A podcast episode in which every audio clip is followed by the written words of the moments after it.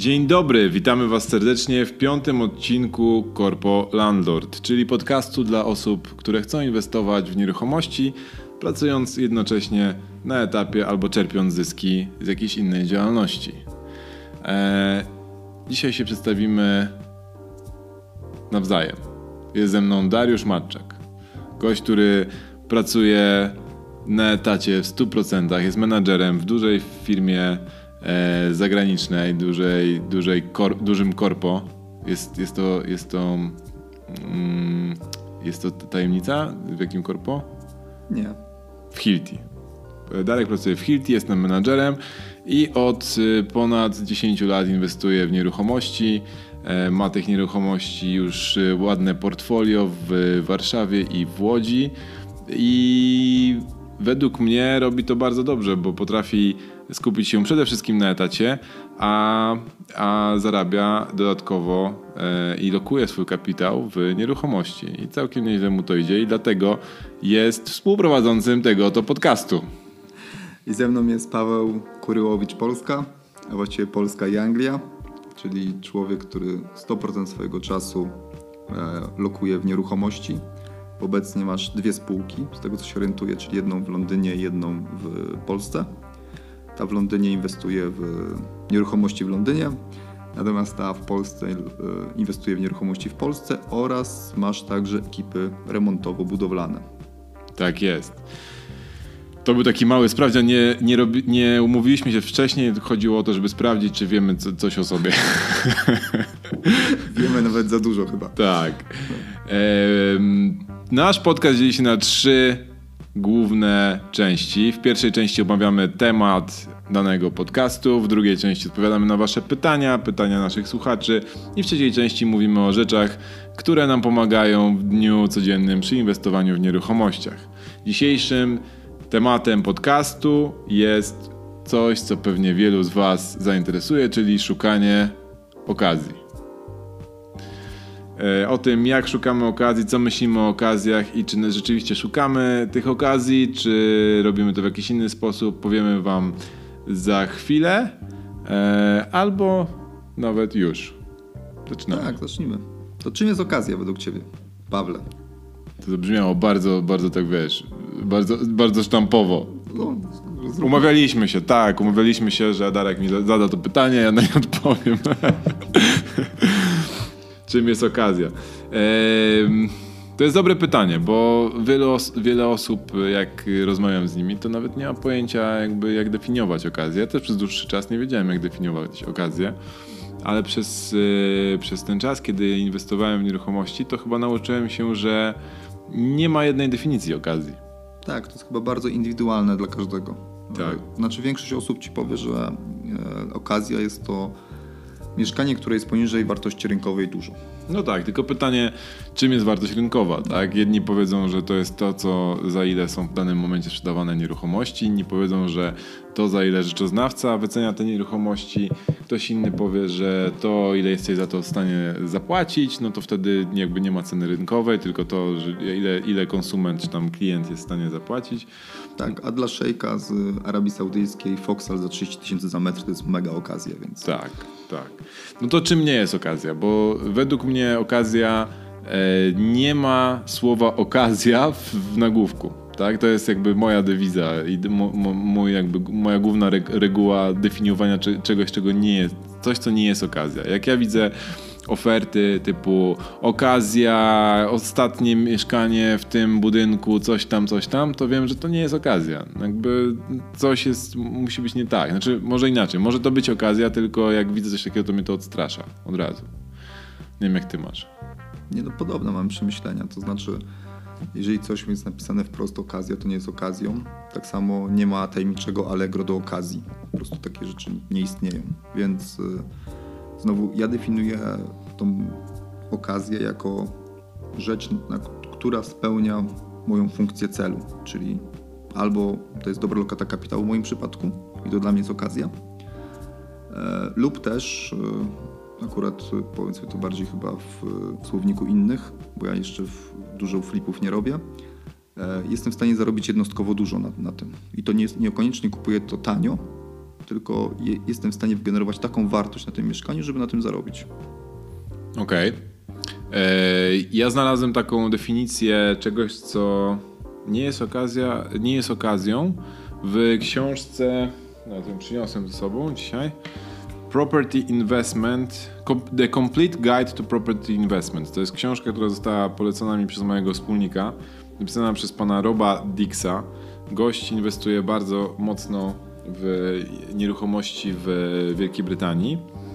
I napisał taką książkę, która y, jest jakby kompendium wiedzy na temat inwestowania w Wielkiej Brytanii. To jest ważne, bo, bo większość tych informacji, które tam są zawarte, są tylko i wyłącznie e, relatywne do, do, do, do rynku nieruchomości w Wielkiej Brytanii.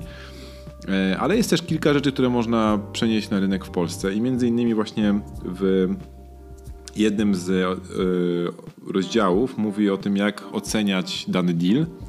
I pan Rob Dix e, pisze coś takiego. Mm, przepraszam tutaj wszystkich za mój akcent e, i nie, niepoprawność wymawiania niektórych słów po angielsku. Mam nadzieję, że nikogo nie, nie uraża. Za chwilę spróbuję to przetłumaczyć. You don't want to pay anything higher than the lower of these two prices. You don't want to buy a property that's objectively overpriced, but you also don't want to buy a property that's priced fairly if it won't give you the return you need. Czyli innymi słowy, nie chcesz kupować czegoś, co yy, jest wycenione powyżej ceny rynkowej. Ale również nie chcesz kupować czegoś, gdzie cena rynkowa jest ok. Znaczy, yy, nie chcesz kupować czegoś, co zostało wycenione według ciebie poprawnie, że odpowiada cenie rynkowej albo jest niższe od ceny rynkowej, ale ta cena nie wystarcza, jest nie, nie, nie, daje ci wystarczającej stopy zwrotu. E, powtórzę to chyba, bo strasznie to zakomplikowałem. Czyli po pierwsze, ta cena, którą widzisz e, nieruchomości, nie może być wyższa od e, ceny rynkowej, ale nawet jeżeli nie jest wyższa od ceny rynkowej, to musi być wystarczająca stopa zwrotu z tej nieruchomości, więc ta cena musi być odpowiednia też dla ciebie. I nie chcesz płacić nic, co będzie wykraczało powyżej jednej. E, nie, nie, chcesz płacić więcej niż e, najniższa z tych dwóch. Tak? To jest ciekawe, bo z jednej strony zgadzam się z tym panem w 100%. E, jeżeli tak na to patrzeć, ale z drugiej strony, czy to znaczy, że wszystko, co jest powyżej ceny rynkowej, jakkolwiek ją definiujemy, czy to jest rzeczoznawca, czy oferty sprzedaży w danym momencie na danym rynku, czy to kto ile ma w głowie za daną nieruchomość, to czy nie jest okazją. Czyli inaczej, czy nie da się e, zarobić albo nie da się wygenerować okazji z czegoś, co jest e, znacząco droższe niż są w stanie za to zapłacić inni klienci? Znaczy, ja uważam, że jeżeli masz pomysł na tą nieruchomość, jeżeli wiesz, jak dać jej wartość dodatkową, to możesz kupić coś, co jest powyżej ceny rynkowej. Taki przykład y, z głowy. Masz w centrum, nie wiem, piękną kamienicę, która jest wyremontowana. Weźmy sobie ten Foxal już, o którym mówiłem wcześniej i kupujesz to za ogromne pieniądze ale wiesz dokładnie, że e, przyjeżdża bardzo duży, nie wiem, menadżer z zagranicy, który chce dokładnie wynająć w tym miejscu taką nieruchomość i masz do niego dostęp. Tak. Wtedy okazuje się, że nagle to wiesz. Ale inny przykład, y, już tutaj nie wygenerowany czy, czy taki e, z fantazji wzięty, tylko rzeczywistości, tak? No, mieszkanie w, na, w centrum Warszawy, które kupiliśmy jakiś czas temu, E, cena za metr 12 czy tam 12,5 tysiąca za metr kwadratowy. E, co według mnie w ogóle patrzenie na nieruchomość po, przez pryzmat ceny za metr kwadratowy jest bez sensu. No ale okej, okay, załóżmy, że większość osób w ten sposób patrzy, więc już idźmy tym kanonem. 12,5 tysiąca za metr i czy to jest okazja, czy nie jest okazja. No w naszym przypadku się okazało, że to była mega okazja, bo dzięki temu że kupiliśmy tą nieruchomość, to udało nam się wygenerować wielki zysk przy sprzedaży tej nieruchomości. Wystarczyło jakby zobaczyć tą, ten diament nieoszlifowany. E, Jak ktoś mi powie, że a wiesz, nic co powyżej 10 tysięcy, nic co kosztuje powyżej 10 tysięcy za metr w centrum Warszawy nie jest okazją, no to się mu będę śmiał w żywe oczy. Tak, e, tylko ty miałeś na to pomysł. I tu chyba jest ta, ta granica jakby. Czyli wiedziałeś, gdzie trzeba tą wartość dołożyć i do kogo zadresować tą wartość, żeby ktoś zapłacił za nią. No dobra, to nie jest tak, że za każdym razem jak robimy, jak, jak generujemy okazję, to musimy widzieć tą wartość, jakby to musimy widzieć coś, czego nikt inny nie widzi, albo inni nie widzą, albo nie mają dostępu do tego. Znaczy mi się wydaje, że mówisz teraz o, o czarnym szlaku. Większość osób szuka taniego mieszkania, żeby łatwo wyremontować, dołożyć te 500 zł na metrze, sprzedać i są zadowoleni już z tego. I to jest dla nich okazja. Natomiast No nie, ale to mówisz tylko i wyłącznie o flipowaniu w tym momencie, tak? A my No mówimy ogólnie o inwestowaniu w nieruchomości, szczególnie dla osób, które pracują na etacie i podejrzewam, że dla nich flipowanie to jest ostatnia rzecz, którą w ogóle biorą pod uwagę, no bo to jednak jest mega y, angażujące i wyczerpujące twoje zasoby czasowe przede wszystkim. No dobra, to jakby zmienię narrację. W takim razie szukałem taniego mieszkania, żeby wyremontować je, dołożyć troszkę wartości i puścić je tanio na rynku. No dobra, no ale teraz wiesz, no teraz znowu wchodzimy w, dyskusję o, ty, o tym, co jest taniem mieszkaniem. No tak, tak, ale Bo, bo dla mnie czy tanie, czy drogie, to jest bardzo, bardzo subiektywna ocena, ale przede wszystkim musisz mieć pomysł na tą nieruchomość, tak? Bo co z tego, że kupisz mieszkanie, które jest poniżej jakiejś granicy, którą sobie wyznaczysz, jak nie będziesz miał pomysłu i sprzedasz, sprzedasz albo nie wiem, wynajmiesz za coś, co za, za kwotę, która w ogóle nie przyniesie ci żadnego stopu, stopy zwrotu. No, ale ja mam wrażenie, że tak ludzie robią w większości na rynku. Mm. To znaczy idą na, po, najni, po najprostszej linii oporu i w pewnym momencie bardzo wiele osób ma bardzo podobne mieszkania w bardzo podobnych miejscach i stopa zwrotu ci spada. Coś w tym jest. No dobra, to. Czy odpowiedzieliśmy na to pytanie? Czym jest, czym jest okazja? Myślę, że tak. No Czyli dobra, to tak reasumując. reasumując. Dla mnie okazją jest wszystko e, to, w czym widzę wartość, e, czym widzę dodaną wartość, którą mogę wygenerować. To po pierwsze. A po drugie, jest to coś, co nie wykracza znacząco poza ramy mojego budżetu. O tak. Czyli oceniam sobie, czy ta dana nieruchomość. Przepraszam Was najmocniej, ale włączył mi się.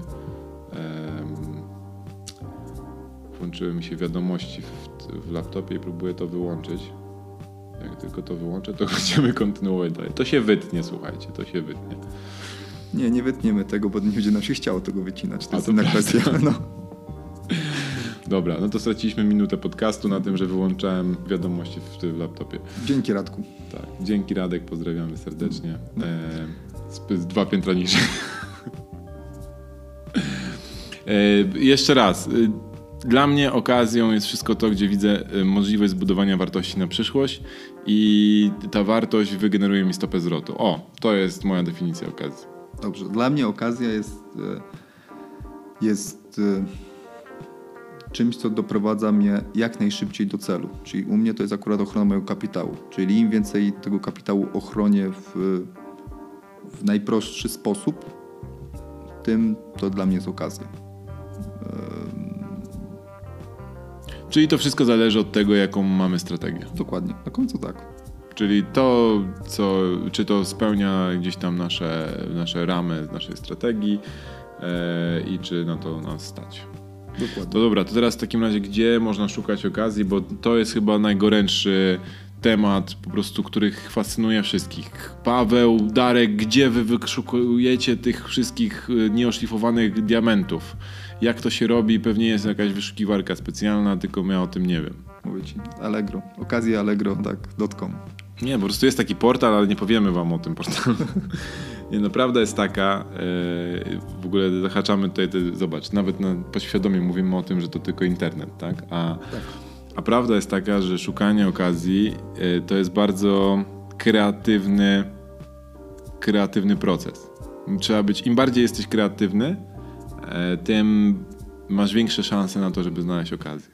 I dlatego mieszkając w dużych miastach możecie się spotkać z tym, że macie cały plik ogłoszeń, czy tam ulotek, kupię mieszkanie w tym budynku, mam gotówkę, jesteśmy parą, które, która spodziewa się dziecka i chcemy bardzo tutaj zamieszkać, bo jest obok przedszkole, bo to jest kreatywny sposób wyszukiwania nieruchomości przez agentów w większości przypadków. I bo to najczęściej y, firmy, które pośredniczą w sprzedaży nieruchomości są na tyle zdesperowane i na tyle zmotywowane i mają na tyle duże y, budżety, żeby robić tego rodzaju akcje, ale to jest właśnie sposób na wyszukiwanie okazji, bo oni wiedzą, że jak wyślą 100 tysięcy ulotek, to na te 100 tysięcy ulotek odpowie 20 osób, z czego z tych 20 osób kupią dwa mieszkania i, i to im się wtedy opłaca. No nie wiem, czy to są właściwe statystyki, podejrzewam, że ktoś, kto pracuje w tym na co dzień nas poprawi, ale myślę, że dużo się nie pomyliłem. Może o kilkaset tysięcy. Taka pomyłka, to nie pomyłka. Tak. Dobrze. E, żebyś tego się nie pomylił w Londynie o tych kilkaset tysięcy. Aj, to. E, internet. Internet jest na pewno takim miejscem, gdzie można znaleźć okazję, ale jest też najtrudniej chyba znaleźć okazję bo tak jak powiedziałem na początku, okazja nie ma w swoim, w swoim tytule okazja, więc przeszukując po prostu e, ogłoszenia w internecie i siedząc, wiesz, parę godzin przeszukując tysiące ogłoszeń, moim zdaniem jesteś w stanie w ogóle wygenerować okazji. W sensie to nie jest tak, że przejrzysz tysiąc ogłoszeń, z czego znajdziesz dwa i dwa z tych ogłoszeń będą na 100% okazją. Że już wiesz, że dzwoniąc tam, już wiesz, że jak kupisz to mieszkanie, to zarobisz. Albo, nie wiem, będziesz miał super stopę zwrotu, albo będzie to mieszkanie poniżej wartości rynkowej o 10-20%. Ba, 30%. To znaczy, yy, zgodzę się, natomiast yy, uważam, że jest kilka czynników, które wpływają na to, że to ogłoszenie może być tą okazją lub powinniśmy się nim zainteresować bardziej, na pewno je zobaczyć. I teraz dla mnie takim czynnikiem głównym, zresztą którego się nauczyłem od Ciebie, dziękuję bardzo za to, za ten hint przed kilku lat, jest... Nie dam Ci już więcej kawy, już mi tutaj nie cukruj, bo wypiłeś już dwie, a to, to są drogie kapsułki, y, i wiesz, to, że mi będziesz tutaj słodził na, na antenie i w momencie, kiedy to się nagrywa, to nie znaczy, że dostaniesz kolejną kawę. Taka połowa miesiąca jest dopiero. No. Dobra, w każdym razie hint, którego się nauczyłem od Pawła kilka lat temu, to jest fakt, aby patrzeć jak, na jak najgorsze ogłoszenia. Znaczy kiedyś Paweł mi się pytał, jak ty szukasz tych mieszkań w Łodzi? Ja mówię, no oglądam tutaj te ogłoszenia i to, co mi wpadnie w oko, takie jakieś fajniejsze zdjęcia, bo coś mi się spodoba, no to tam idę i oglądam to mieszkanie i tam z iluś mieszkań w końcu któreś kupuję. A on mówi, no, no dobrze, ale to tak, czemu tak? A czemu nie szukasz najgorszych ogłoszeń? A ja mówię, ale czemu, czemu najgorszych ogłoszeń? Ponieważ jeżeli ktoś robi ładne zdjęcia, ma ładne ogłoszenie, to znaczy, że ma to przemyślane, zna się na tym, robi to nie pierwszy raz. I w tym momencie to już nie będzie prawdopodobnie okazja w, w rozumieniu e, ceny. Natomiast jeżeli są ogłoszenie jest słabe, jest jedno zdjęcie, nie ma zdjęcia, jest krótki opis, to duża szansa, że jest to ogłoszenie, gdzie możemy poszukać czegoś. Wiesz, dlaczego tak ci powiedziałem? Bo no. w momencie, kiedy trafiasz na osobę, która była na tyle zmotywowana i na tyle um, ma umiejętności pozwalających na to, żeby to, to ogłoszenie przygotować, to trafiasz na o wiele lepiej przygotowanego przeciwnika w negocjacjach. No tak, tak. Tak? To jest osoba, która najczęściej jest na tyle świadoma tego, jak jest, jaki jest rynek, że wie o tym, że trzeba przygotować ładne zdjęcia, że trzeba ładnie przygotować mieszkanie, że trzeba posprzątać i tak dalej, i tak dalej. A my w momencie, kiedy szukamy okazji, e, to musimy trafić na osobę, która, która nie jest tak dobrze przygotowana i myślę, że to też jest temat, który za chwilę poruszymy, ale dalej zostańmy przy szukaniu no w miejscach, w miejscach, w którym możemy znaleźć okazję, czyli internet.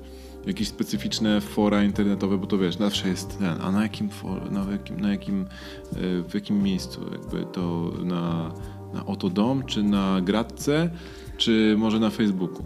Myślę, że to nie ma znaczenia na koniec dnia. Tu jest trochę e, magia cyfr, czyli im więcej przeżycie ogłoszeń, tym jest większa szansa, że znajdziecie coś, co Was interesuje. Tak, ta statystyka jest ważna, ale dla mnie to jest najważniejsze, żeby nieważne ile, gdzie będziecie szukać tych ogłoszeń, nieważne ile będziecie oglądać ogłoszeń w internecie, ważne jest ile zobaczycie na żywo.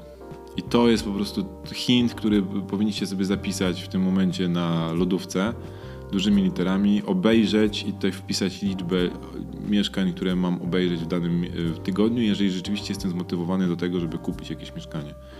Bo jeżeli obejrzycie dwa mieszkania w ciągu miesiąca i powiecie i przyjdziecie do mnie i się zapytacie, czy to jest dobra opcja na inwestowanie swoich, swojego, swoich pieniędzy, to powiem wam, że to nie jest dobra opcja, bo nie zrobiliście, nie odrobiliście swojej lekcji, bo prawda jest taka, że dopiero przy wiem, 20, 30, 40, 50 mieszkaniu, które obejrzycie, nauczycie się jakby wyszukiwać tych takich smaczków małych, które z, zmieniają e, obraz tego, co w waszej głowie się dzieje.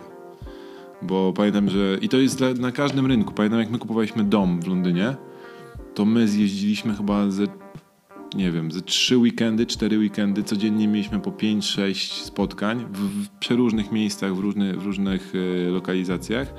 I spędziliśmy na tym od groma czasu. Już nie mówiąc o tym, ile spędziliśmy czasu na oglądaniu nieruchomości w internecie, ale zależało nam na tym, żeby obejrzeć jak najwięcej na żywo. I tam jest to jeszcze bardziej utrudnione, bo w Polsce jest, jeszcze jesteś w stanie e, spokojnie się spotykać z właścicielami mieszkań i dowiedzieć się jakby ich historii całej, o czym też pewnie za chwilę powiemy, ale a tam, jest, a tam znowu wszystko oglądasz przez pośredników, ale żeby sobie wybudować w ogóle perspektywę tego, co nam się będzie opłacać i co, będzie, co nam się podoba, to musieliśmy obejrzeć tych mieszkań 20-30 domów, żeby, żeby w ogóle e, sobie wyrobić jakąkolwiek opinię. I na koniec się okazało, że kupiliśmy dom, który oglądaliśmy jako trzeci, ale kupiliśmy go dwa miesiące później, dlatego że potrzebowaliśmy oglądać, obejrzeć kilkanaście więcej tych nieruchomości tylko po to, żeby, żeby się potwierdzić w, na, w, naszym, w naszym e, przekonaniu, że to jest ten dom, który chcemy kupić. I dzięki temu, że kupiliśmy go później, to udało nam się kupić taniej, bo mieliśmy, wiedzieliśmy, że rozmawiamy z ludźmi, którzy już to próbują to, ten dom sprzedać od jakiegoś czasu. Także spotykajcie się z ludźmi na żywo, a nie próbujcie tylko i wyłącznie ocenić nieruchomość przez pryzmat internetu. Tak, szczególnie, że znam mnóstwo osób, które oglądają codziennie nieruchomości w internecie, a później przez rok nie jadą na żywo nic obejrzeć. I mówią, że no nic nie ma na rynku. No nic nie, nie ma. Nie, nie, nie ma, stary. Nie Teraz ma. to jest przerąbane, wszyscy ma. chcą Przecież sprzedawać za o wiele drożej niż Dokładnie. powinno być sprzedane w ogóle. Tak, nie to co 5 lat temu tak, czy 10. Ty to miałeś szczęście, Dokładnie. bo tobie ty to kupiłeś wtedy, kiedy było, była, było nisko, niska cena. I Znaczy mi mówią, że jestem przystojny, dlatego tak łatwo kupuję. Chłamią. Wiedzą, że coś od ciebie zyskają, dlatego chcą się podlizać, tak jak ty przed chwilą z kawą. Znaczy z tym innym. E, druga opcja to jest rozmawianie z ludźmi. I to jest coś, co ja się nauczyłem e, dawno, dawno temu, żeby mówić po prostu wszystkim o tym, że szukam nieruchomości. Dlaczego? Dlatego, że wasze kontakty takie osobiste są w stanie naj, najbardziej efektywnie wam przynie, przynieść jakąś okazję. Bo się okazuje, że pan dozorca w, w budynku obok, który też, y, też sprząta budynek obok, wie o tym, że pani z trzeciego piętra będzie się nosiła z zamiarem sprzedaży nieruchomości, bo się wyprowadza, bo jej córka zmienia szkołę. I tego nie będzie wiedział nikt, oprócz pana dozorcy, tej pani, która się przeprowadza i może jeszcze, dwóch jeszcze innych osób, które, którym ona to powiedziała, może dziesięciu osób, tak? Nie jesteście w stanie trafić do takiej osoby przez internet, nie jesteście w stanie trafić jakimś dziwnym, innym, pokrętnym sposobem, e, bo pewnie nie będzie wam w ogóle ufać, jeżeli wejdziecie do niej tak po prostu z buta z zewnątrz, a jak pan dozorca was przedstawi i powie, że to jest osoba, która chce, chce teraz kupić nieruchomość i może byście sobie pogadali, bo, bo może coś was łączy, to znaczy wy macie kasę, a, a ta osoba chce kasy, to to to jest najlepsze w ogóle, najlepsza opcja jaka może być. Sam kupiłem y, kilka mieszkań w ten sposób, tylko i wyłącznie przez, przez polecenie osoby, którą znałem. To jest najlepsza rzecz jaka może być. Tak, znaczy ja jestem w ogóle zdziwiony, ile takich historii znam i słyszę o tym właśnie, że ktoś kupił, bo nie wiem, ciocia ma koleżankę, z którą chodzi do kościoła i ona chciała sprzedać. Ja słyszałam, Pawełku, że ty chcesz kupić, więc może tu się spotkacie i tak dalej. I takich, takich historii jest mnóstwo. Tylko trzeba o tym głośno i szeroko mówić. Wszystkim. Wszystkim. Wszystkim. Chcę kupić nieruchomość, chcę kupić mieszkanie na wynajem, szukam w tym momencie mieszkania. Słuchaj, jak będziesz kiedykolwiek coś słyszał, ktoś będzie do ciebie coś y, mówił o tym, że chcesz, y, chcesz sprzedać mieszkanie, to niech mi daj znać. I oczywiście Znowu, 100 y, z takich poleceń będzie czymś, co się w ogóle dla Was nie nadaje, bo akurat znajomy chce sprzedać mieszkanie w pięknym apartamentowcu na 10 piętrze, do Was na to nie stać, a w ogóle jakbyście to wynajęli, to stopa zwrotu będzie taka niska, że się Wam w ogóle to nie będzie opłacało. Ale przynajmniej macie jakieś dodatkowe e, opcje, przynajmniej do obejrzenia, do porozmawiania z tą osobą, zobaczenia na czym jej zależy, ale to za chwilę. Dobra, e, pośrednicy. To jest temat też, który często wywołuje y, bardzo dużo, y, dys, dużą dyskusję. Czy pośrednicy są w stanie nam przyprowadzić y, okazję inwestycyjną? I powiem Wam z mojego doświadczenia, że ja do tej pory się nie spotkałem, żeby pośrednik mi przyniósł coś, co mogłoby się nadawać na okazję, bo zawsze jak z nimi rozmawiam i definiuję to, w jaki sposób, co ja bym chciał kupić, to widzę po ich oczach, że oni od razu widzą, ok, to ten gość nie kupi nic, co ja mu przyniosę, bo towar, który ja mam, nadaje się dla zwykłego Kowalskiego, a nie dla osoby, która ma tak wysublimowany ym, sposób patrzenia na nieruchomości. Bo musicie zrozumieć jedną rzecz, że taki pośrednik zarabia na liczbie transakcji w danym miesiącu. I o wiele trudniej będzie mu znaleźć coś, co będzie pasowało do mnie, niż co będzie pasowało do pary, która spodziewa się dziecka i szuka nowego miejsca do zamieszkania.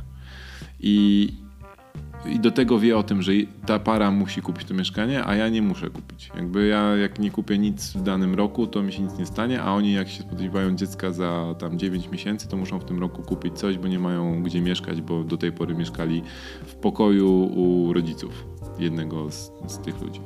Więc on jak sobie patrzy na to, e, w jaki sposób może zarobić, to on woli mieć takich kowalskich 10, sprzedać trzy mieszkania tym 10 osobom i ma swoją prowizję. A jak ma takich ludzi jak ja, gdzie jest niewiele mieszkań, które pasuje w to, co ja chcę kupić, i on ma się jeszcze nagrzebać i naszukać, albo, albo coś jeszcze ma zrobić dodatkowego, tylko po to, żeby zarobić jedną e, prowizję, no to jemu się to po prostu nie opłaca. Ja jestem w 100% e, wyrozumiały dla tych ludzi, bo, bo jakbym pracował jako pośrednik, też bym nie, nie, nie współpracował z takimi klientami. Chyba, że. I tu właśnie. Chyba, że spróbujecie odwrócić tą, tą zależność. To znaczy, jeżeli e, zaproponujecie pośrednikowi indywidualną stawkę za pomoc w wyszukiwaniu odpowiedniej nieruchomości, to to może wtedy się udać. Tylko to jest dosyć duża ilość zmiennych, znaczy musi być odpowiednia osoba, musicie zaproponować coś, co będzie ich jakby motywowało. I tu mówimy głównie o pieniądzach oczywiście. E, I utrzymywać kontakt z tą osobą. Więc y, znamy takie osoby, które tak robią i wychodzą na tym całkiem nieźle. Natomiast to są lata chyba też budowania relacji z tymi tak, ludźmi. Tak, tak, tak. Znam osobę, która mówi mi wprost, że ona płaci po kilkadziesiąt tysięcy złotych prowizji i nadal się jej to opłaca. Może kilkadziesiąt to przesadziłem, ale kilkanaście do dwudziestu załóżmy. I nadal się jej to opłaca i tylko dlatego, że płaci taką, taką kasę, to ci ludzie przychodzą do, do niego jako pierwsi, e, do niego jako do pierwszego i i on jest pewny, że w ciągu roku z 10 kontaktów, które on ma, 3 mu wygenerują przynajmniej jakąś jedną czy dwie nieruchomości. Co jest ważne, to trzeba zrozumieć jedną rzecz, że yy, agenci czy pośrednicy nieruchomości, oni nie wyszukują nieruchomości. To, to, to nie jest tak, że oni siedzą i, i przeszukują fora i, i, i, nie wiem, i chodzą po, po domach, pukają i czy ktoś by przypadkiem nie chciał sprzedać nieruchomości to wygląda w ten sposób, że jak, do jak, jak im się trafi, że ktoś przyjdzie do nich i akurat jest mieszkanie, które spełnia nasze wymogi, to oni wiedzą, do kogo mają zadzwonić. Ale to nie jest tak, że oni będą robić za was robotę. Bo to, co oni robią najczęściej, tak wygląda rynek nieruchomości w Polsce niestety, to mają silniki, e, a inaczej to nazywając programy, które e, przeszukują internet i dostają notyf notyfikacje za każdym razem, kiedy pojawia się nowe ogłoszenie. I dlatego jak spróbujecie sprzedać mieszkanie, to 95% telefonu to są agenci nieruchomości, bo oni po prostu wiedzą o tym najszybciej. I próbują cię dodać do swojej bazy i mieć możliwość re reklamowania twojego mieszkania dalej. I dokładnie w ten sam sposób będą szukali twojej nieruchomości. Także oczywiście mogą trafić na coś ciekawego. Pytanie tylko, w którym, na którym miejscu ty na ich liście będziesz widoczny. Czyli jeżeli jesteś bardzo blisko początka, te, początku tej listy, do której oni dzwonią, mówiąc: Mam mieszkanie inwestycyjne, potrzeba, yy, potrzeba decyzji w ciągu 10 godzin, yy, jedźmy tam, połóżmy zadatek. To jeżeli nie jesteś na, na, na, tyle blisko tej listy, żeby do ciebie w ogóle zadzwonili, no to, to, to, to nie dostaniesz od nich nic. Dokładnie. Tak mam trochę analogię. Teraz mi się tak uświadomiłem sobie, że pośrednicy nieruchomości są trochę jak kury. Znaczy oni, o to dobre, to będzie... Oni, oni wysiadują te nieruchomości, te okazje, tak sobie siedzą, mają pod tymi piórkami, wiesz, i tak. I trzeba po prostu być tym pierwszym, który to jajko złapie. E, wczoraj moja żona była na spotkaniu z, z ludźmi, którym, którym pomaga przygotować mieszkanie na sprzedaż. I tam w planie B albo co już nie pamiętam, teraz pokazywała Excela, e, było rubryka e, iPhone dla pośrednika. Bo jeżeli nie sprzedadzą w sposób normalny, które mają zaplanowane, to w którymś tam etapie mają, że ok, to pójdą do jednego czy dwóch pośredników, których znają i powiedzą dodatkowo twojej prowizji, to jeszcze damy ci iPhone'a czy dodatkową prowizję. Tylko pomóż nam znaleźć kupca na to. Więc y, ludzie się bardzo dziwili, natomiast mi się wydaje, że to nie jest wcale zły pomysł. Szczególnie przy wartości mieszkania, które tam jest kilkaset tysięcy złotych w Warszawie. To jest hint, który mi powiedział kiedyś Paweł Wróblewski, którego bardzo serdecznie pozdrawiam. W jaki sposób on e, próbował kiedyś sprzedawać swoje mieszkanie. E, a Paweł Wróblewski teraz ma swoją agencję nieruchomości, także koło się zatacza. E, dalej, przejdźmy dalej. Aktywnie poszuk aktywne poszukiwanie nieruchomości. Tak sobie zapisałem w moich notatkach. I tutaj chodzi mi chyba o to, żeby, żeby nie bać się bardzo kreatywnych sposobów na wyszukiwanie nieruchomości. Powiem Wam historię, y, jak ja znalazłem jedną z nieruchomości.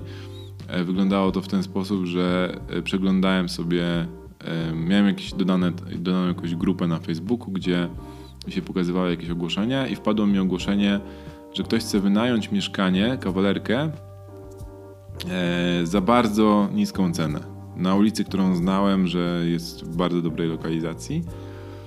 I aż mi się ta cena wydała śmiesznie niska. Tak niska, że jak policzyłem, że wziąłbym kredyt na to mieszkanie, oceniłem sobie, ile takie mieszkanie może kosztować. Jakbym wziął kredyt na to mieszkanie i zapłaciłbym czynsz do, y, opłaty administracyjne do, do spółdzielni, to to bym więcej zapłacił niż to, za ile to mieszkanie było wynajmowane klientowi końcowemu, który miał zapłacić tylko i wyłącznie za media. No i stwierdziłem, że koniecznie muszę się spotkać z tą osobą, e, zobaczyć tą nieruchomość i porozmawiać może o możliwości podnajmu.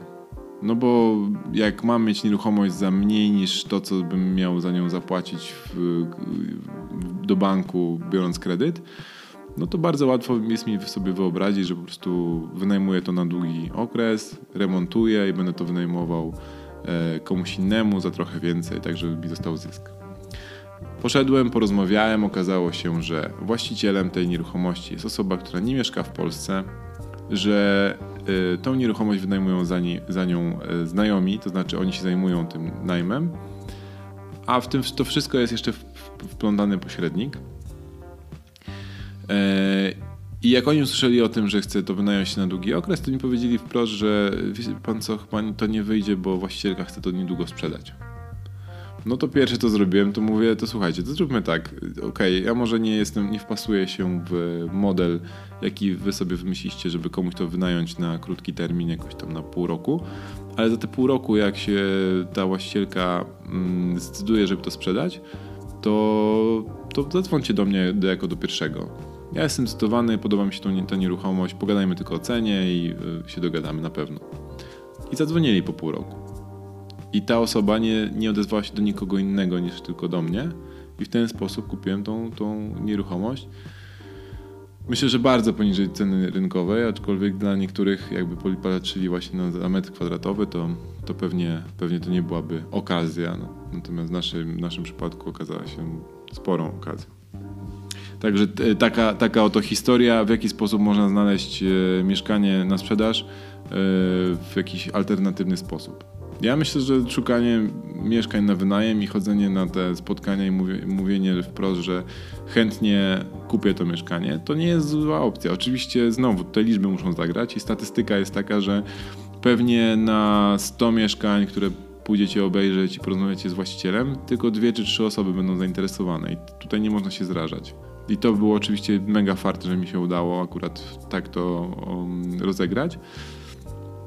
No ale jak widać są takie opcje, więc myślę, że jak będziecie e, chodzić na spotkania z właścicielami mieszkań, którzy chcą wynająć mieszkanie, które wygląda fatalnie i chcą je wydając za jakieś śmieszne pieniądze, to jak przekonacie ich, że przyniesiecie im kilkaset tysięcy złotych w walizce albo w przelewem, to, to, to jest jakaś motywacja do tego, żeby tą, to mieszkanie upłynnić dla tej osoby, która, która to ma i może nawet nie jest świadoma tego, ile jest wa warta ta nieruchomość.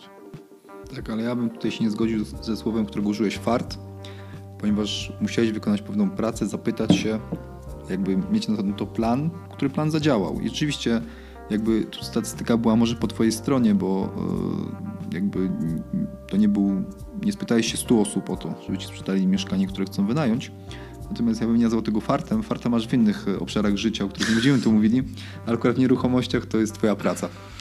Tak, tak, tak, tak. No dobra, to chyba najważniejszy punkt tego podcastu. E, jeżeli mówimy o okazji, to według mnie okazji się nie wyszukuje, a okazja się wyge wygenerowuje. Ge generuje, nazwijmy to tak. Tak. Ja mam takie podejście do, do okazji, że ciężko ją znaleźć, ale bardzo łatwo ją wygenerować, o ile wie się, jak to zrobić. I są takie trzy elementy generowania okazji, które muszą się zadziać. Czyli po pierwsze, sama nieruchomość musi być atrakcyjna i to jest jakby no-brainer. Musi być i koniec. Musi być nieruchomość, w której my widzimy potencjał. No, właśnie my, czyli musi być dla nas atrakcyjna. Tak. Musi być coś, co my widzimy, a ktoś inny nie widzi. I tak było z mieszkaniem, które kupiłem jako pierwsze, e, czyli mieszkanie, które nie miało ogrzewania. I dla mnie to nie był problem, a dla większości e, klientów, którzy przychodzili, pewnie to był ogromny pro problem, że były jakieś piecyki elektryczne, które generowały ogromne rachunki. I, I musimy po prostu znaleźć taką rzecz, która dla innych jest e, przeszkodą, a dla nas będzie małą przeszkodą. Jakby to też będzie przeszkoda, ale to będzie przeszkoda, którą wykorzystamy na, na nasz, na nasz, e, dla naszych celów. I drugi element to jest, musimy znaleźć albo musimy szukać zmotywowanego sprzedawcy. I ten sprzedawca musi pokazywać, że on chce, jemu zależy na tym, żeby sprzedać tą nieruchomość. I to jest ważne, że, że tego się nie dowiecie z żadnego ogłoszenia. Nikt wam wprost nie powie, że ma długi, że muszę. E, dzień dobry, mam do, do sprzedania mieszkanie e, takiej, takiej lokalizacji, coś tam, muszę szybko sprzedać, bo mam długi i komornik nade, nade mną wisi. Idealny, idealny klient. Bierę. Bierę. Bierę w ciemno. Podejrzewam, że takich, takich ogłoszeń jest bardzo mało. E, także, żeby coś takiego się dowiedzieć, to musicie się spotkać z sprzedającym, czyli musicie się umówić na spotkanie i zadać mu odpowiednie pytania. I tych odpowiednich pytań może być sporo. Może nie będę mówił o, o, o tych pytaniach poszczególnych, bo, bo, to jest jakby kolejna dłuższa rozmowa.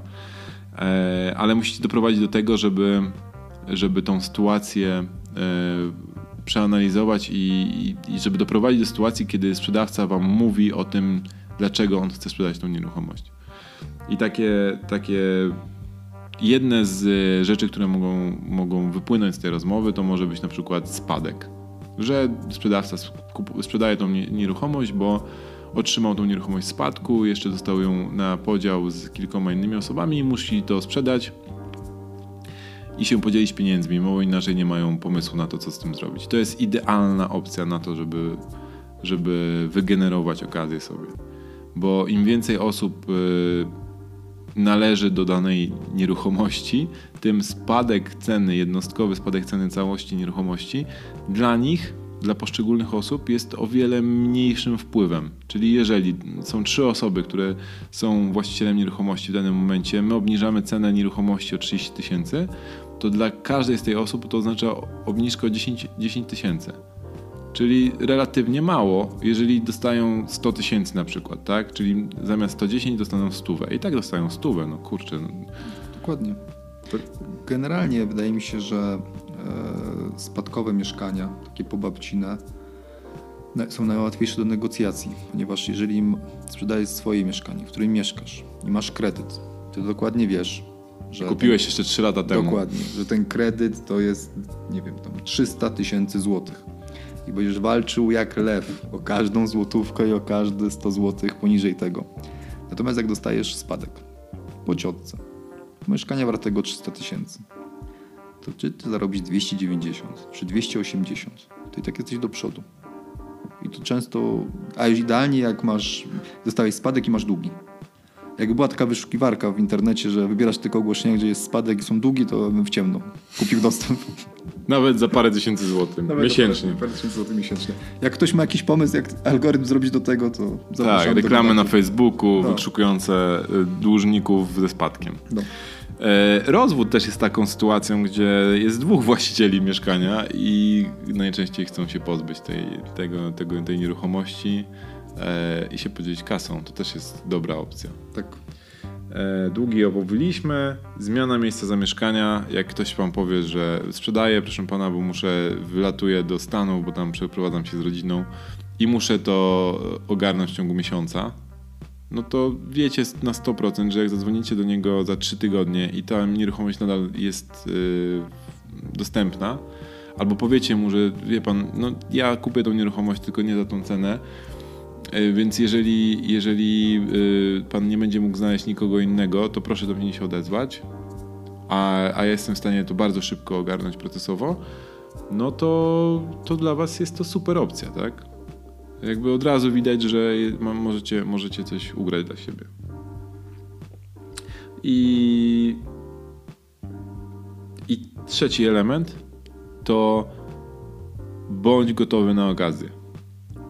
Jakby to wszystko, co powiedzieliśmy do tej pory, nie ma sensu w momencie, kiedy nie masz w głowie albo nie masz ustawionego finansowania, nie masz e, czegoś, co ty zawsze nazywasz ekosystemem. ekosystemem. Czyli nie wiesz do kogo zadzwonić, do jakiego prawnika zadzwonić w momencie, kiedy gość mówi, że wie pan, no mam tutaj e, taką nieruchomość, ale tam no jest zapis w księdze wieczystej, ty, tej, ty, ty tego zapisu w ogóle nie rozumiesz, no bo umówmy się, no nie jesteśmy notariuszami albo prawnikami, żeby znać każdy możliwy zapis w księdze wieczystej. I, I potrzebujesz działać szybko i nie wiesz do kogo zadzwonić. I wyszukujesz, szukasz, sprawdzasz, coś tam motasz się. Później potrzebujesz finansowania a, i wiesz, że ten, ten zapis w księdze wieczystej może mieć wpływ na finansowanie na przykład z banku, tak? I nie masz doradcy kredytowego, który ci powie, nie stary, to w ogóle nie ma znaczenia, jakby na to bank nie patrzy. I, i tak dalej, i tak dalej. Jakby musisz mieć e, grupę ludzi, która cię wspiera i w momencie, i musisz mieć poukładane w głowie, w jaki sposób to wszystko ogarniesz. I dlatego mówię wszystkim moim znajomym, którzy zaczynają w ogóle szukać nieruchomości, żeby się postawili, nawet zanim nie mają kasy, to żeby się postawili w sytuacji, jakby mieli jutro kupić tą nieruchomość i żeby tak chodzili przygotowani na spotkanie z sprzedającym żeby sobie wy, wyimaginowali, że będą to mieszkanie kupować za miesiąc czasu i co muszą ogarnąć, jakie dokumenty potrzebują, jakie e, dokumenty potrzebują od sprzedającego, co oni muszą przygotować od, ze swojej strony, bo może potrzebują właśnie zdolności kredytowej, które jeszcze nie mają ogarniętej. Tak? Niech się zastanowią, niech sobie zrobią checklistę i za pół roku niech będą przygotowani tak, że jak trafią na jakąś okazję, to żeby ją dorwali. Jak Reksio. Jak Reksio Boczek. Tak. E, w ogóle tak pomyślałem sobie, że to jest dobry temat na któryś z odcinków kolejnych. O tym, jak tą rozmowę poprowadzić z tym. E, trochę cofam się do tego, generuję okazję, żeby dowiedzieć się tych e, wszystkich punktów. A nie, ja mam lepszy pomysł. Bardzo szczegółowo mówię o tym w szkole najmu. A, to i tak, to jeszcze, jeszcze, jeszcze lepszy pomysł. Chcecie nas wesprzeć, chcecie em, dowiedzieć się więcej o tym, co mówimy, zapraszamy na szkoła najmu, szkolanajmu.pl, tam możecie kupić dostęp i dowiedzieć się bardzo szczegółowo o tym, w jaki sposób e, wygenerować okazję. Good point. Tak, nie będziemy się wszystkim dzielić za darmo, no, No tak. co ty, stary.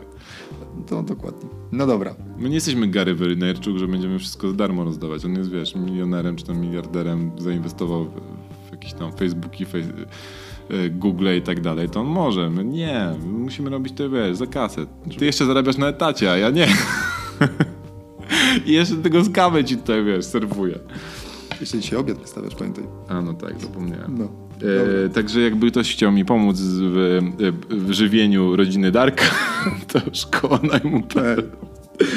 Przechodzimy tym optymistycznym akcentem gładko do kolejnego punktu naszego podcastu, czyli pytanie od naszych słuchaczy.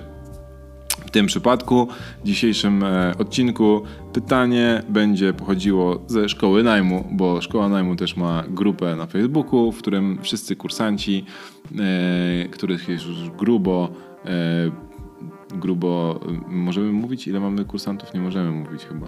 Nie, dobra, nieważne. no. No, nie mówić. No dobrze. Yy, jeden z kursantów szkoły najmu zadał nam pytanie na grupie facebookowej, która jest częścią całego pakietu programu szkoleniowego.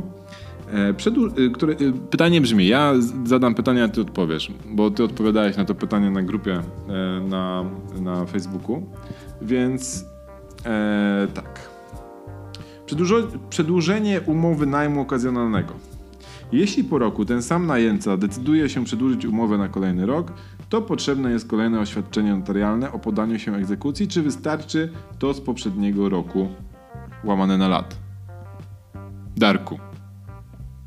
Okej, więc dla tych, którzy y, nie wiedzą, umowa najmu okazjonalnego jest to specjalna forma umowy, która, której częścią jest y, podpisany w załączniku notariusza takie oświadczenie mówiące o tym, że osoba, która najmuje od Was lokal, y, zrzeka się prawa do y, lokalu zastępczego i możecie ją eksmitować w przypadku złamania umowy do jakiegoś lokalu, która ona tam wybierze, przykład do rodziców, babci, dziadka, znajomych itd. Więc y, pytanie, pytanie dokładnie brzmi, czy ten, to oświadczenie, jeżeli przedłużamy umowę, aneksujemy ją, to trzeba jeszcze raz do, do notariusza i jeszcze raz podpisać to oświadczenie. Odpowiedź krótka tak, ponieważ oświadczenie jest czasowe zwykle, czyli e, jeżeli podpisujecie na przykład, ja z Pawłem podpisuję teraz na rok umowę i podpisuje, Paweł idzie do notariusza, podpisuje to oświadczenie, które jest załącznikiem, to tam w tym oświadczeniu notariusz też wpisuje, że to jest tylko na rok. Czyli to jest dokładnie do umowy. W przypadku aneksowania, no niestety to się nijak ma do, już do umowy najmu okazjonalnego. Więc niestety potrzebujecie jeszcze raz pójść do notariusza, właściwie ten najemca do notariusza i podpisać kolejne oświadczenie. Koniec, kropka. Dodatkowa rzecz, którą musicie spełnić, natomiast umowa najmu okazjonalnego chroni was przed tyloma rzeczami, e, że i tak to się opłaca. Tak, no ja akurat płacę za te e, za notariusza to jest 200 parę złotych, natomiast dużo osób przerzu- przerzuca ten koszt na najemców. I tyle. Mam nadzieję, że odpowiedzieliśmy na pytanie Krzysztofa ze szkoły najmu, którego bardzo e, serdecznie pozdrawiamy. E, A Was zachęcamy do wysyłania nam pytań, na które będziemy, mogli odpowiedzieć w kolejnych odcinkach podcastu. Możecie je wysyłać poprzez wiadomość na Facebooku, na e, stronie Corpo Landlord. E, czyli to jest Facebook, czyli fb.me łamane na Corpo Landlord. Jak wejdziecie, w ogóle nie wiem po co ja to mówię, bo wszystko jest pod, znaczy w opisie tego podcastu i tam spokojnie możecie kliknąć na, na link i po prostu zadać pytanie i tyle.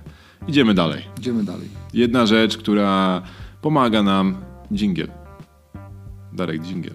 Ja nie pamiętam jaki jest. No. No wiesz, jak to leciało. No, no. E, Jedna rzecz, która pomaga nam w inwestowaniu w nieruchomości albo w życiu codziennym związanym z nieruchomościami.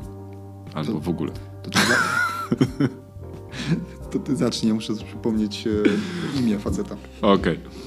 E, tą jedną rzeczą, która mi pomaga, szczególnie w takich sytuacjach, o których dzisiaj mówiliśmy, czyli o y, wyszukiwaniu okazji i o nawet ocenianiu, czy dana, dana nieruchomość może być dla nas okazją, dla nas, powtarzam, dla nas okazją, jest kalkulator opłacalności inwestycji.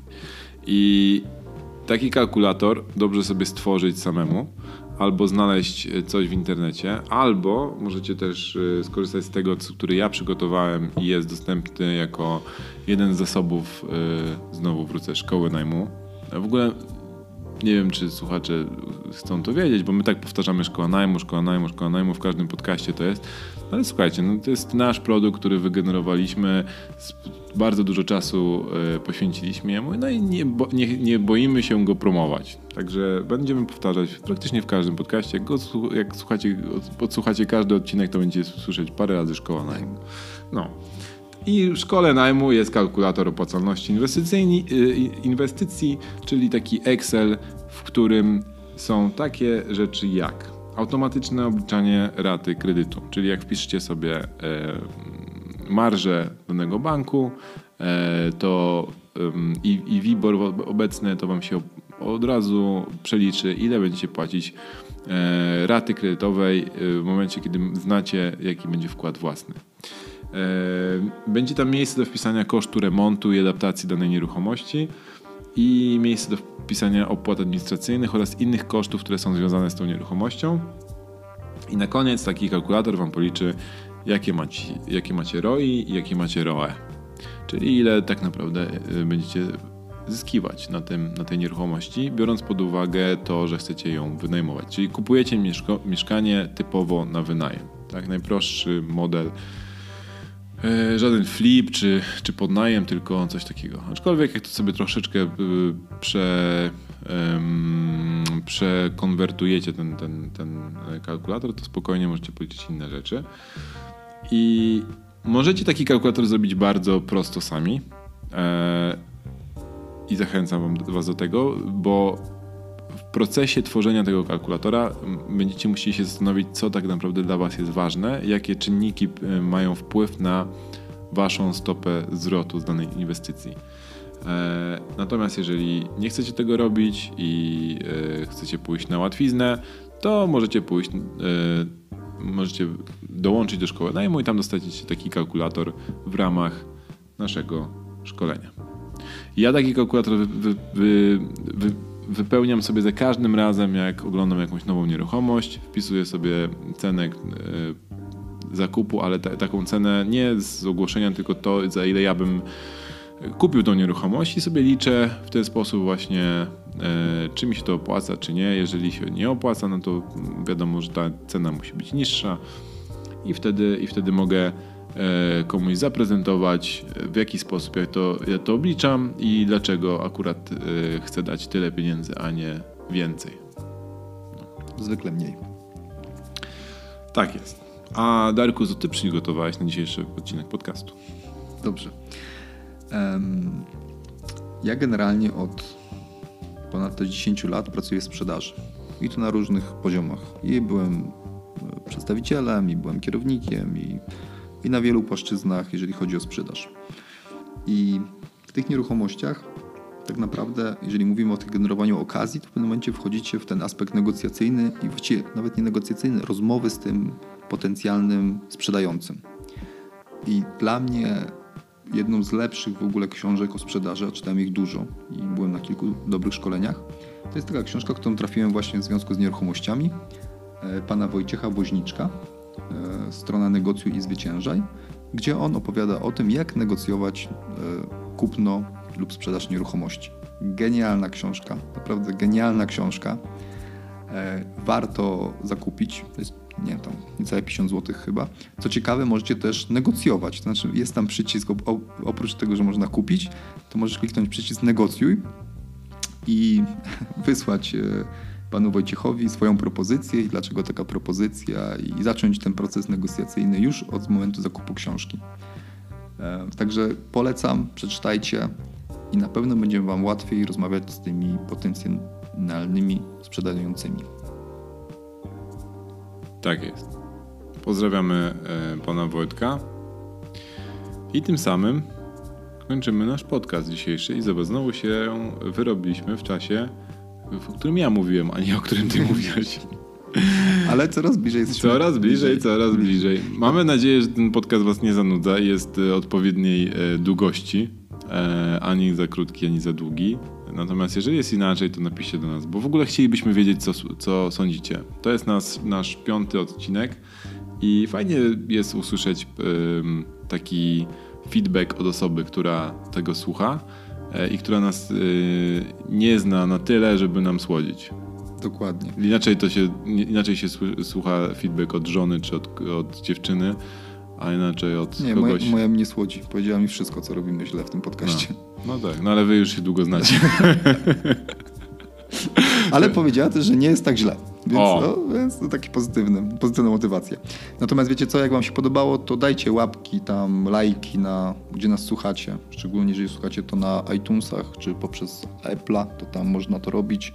Jak na innych, e, innych miejscach czy innych mm, platformach, to też jeżeli jest możliwość, dajcie jakieś łapki czy komentarze, bo to zawsze jakby pomaga nam rozpropagować ten podcast i dotrzeć do kolejnych osób. tak jest. Dobra, kończymy. Dziękujemy wam Dziękuję bardzo. Do usłyszenia za dwa tygodnie we wtorek. Hej. Cześć.